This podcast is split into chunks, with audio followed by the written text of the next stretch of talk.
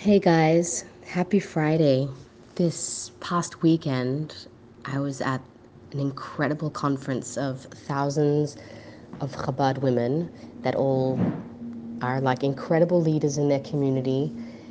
And what was actually really humbling was to see how many powerful women stood up and shared really vulnerably about struggles um, and triumphs that they're going through. Some of them, it was like serious sickness like leukemia or infertility or just, um, you know, money issues, whatever it was. And it just is such a reminder. There's that beautiful, I think, quote that we've all heard before be kind, for everyone you meet is fighting a battle you know nothing about. Like, aren't we all? And you know what? Sometimes it's easier to feel so much compassion for somebody that's standing up on a stage and you don't necessarily really know. And sometimes it's much harder for the people that um, are in our lives.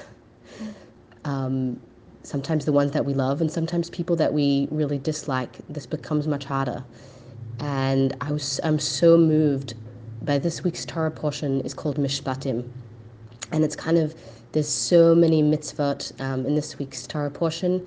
We've just got the Ten Commandments in the last last week, and this week it's enumerating a lot of the Jewish what we call like civil laws, all the laws that, in a sense, even the Talmud discusses that if the Torah wasn't given as kind, humane people, we would come to understand is valuable to living a life like this. There are laws for justice, laws for um, just a good, humane society. Um, but there's one that really stands out to me that I think that even, you know, even in a civil society, I don't know that we would, you would, or I don't know, naturally in default setting, we would choose to go this far. And it goes like this it says, if you see the donkey of your enemy collapsing under its burden, under its load, and you're inclined to desist from helping them, you shall surely help along with him what it's saying is is that if there's somebody literally uses the word like that you hate that you is your enemy and you see their donkey is is is buckling under its load go and help them. Even someone you don't like get off your own high horse. Get down and go help them. Um, i think that's so powerful because we don't we don't look at people that that we dislike that maybe have hurt us. We just want to, you know, in our society or in our little world, live and let live. Let them do what they need to do, and I'll do what I need to do. But what I think is most profound about the saying, it says, when their donkey is collapsing under its load. And I think in Jewish mysticism, we discuss that each of us have an animal soul and a godly soul. And the animal soul is the part of us that is just looking for survival, is um, not bad at all, just like any other animal, just is trying to live and is looking out for its needs. And I think, don't all of us have, like, you know, that animal soul in us that's just trying to get through the day? And we're all, in a sense, buckling under our own load. We all have our challenges that no one else knows about.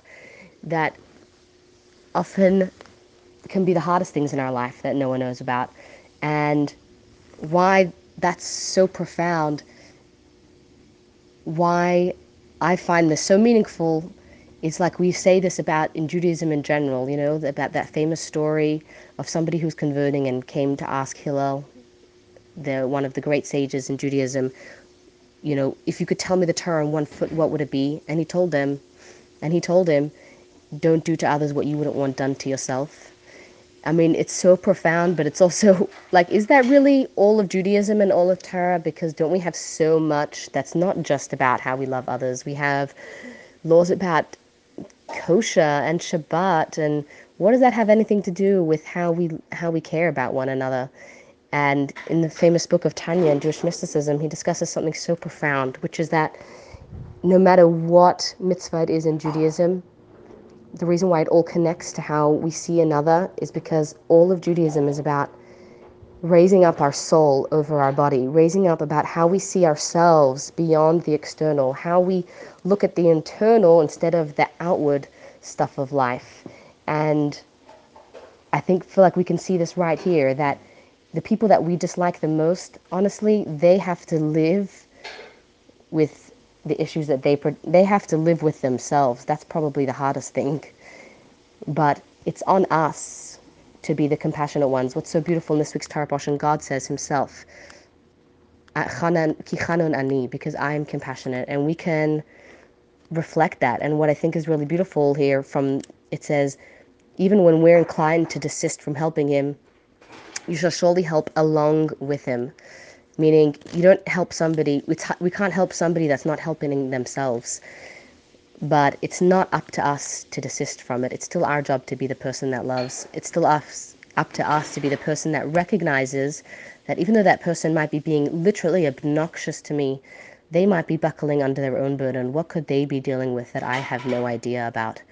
And sometimes that's the closest people to us our spouses, our, our friends, our, our parents, um, or just someone at, at work. But recognizing that in each one of us, this is what the Torah wants us to be to, to look at the inward stuff of life.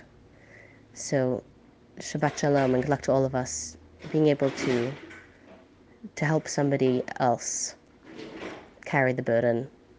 And then I think we can ask ourselves do I give myself the same compassion that I give to others?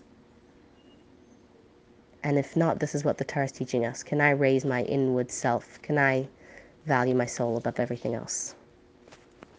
Shabbat Shalom.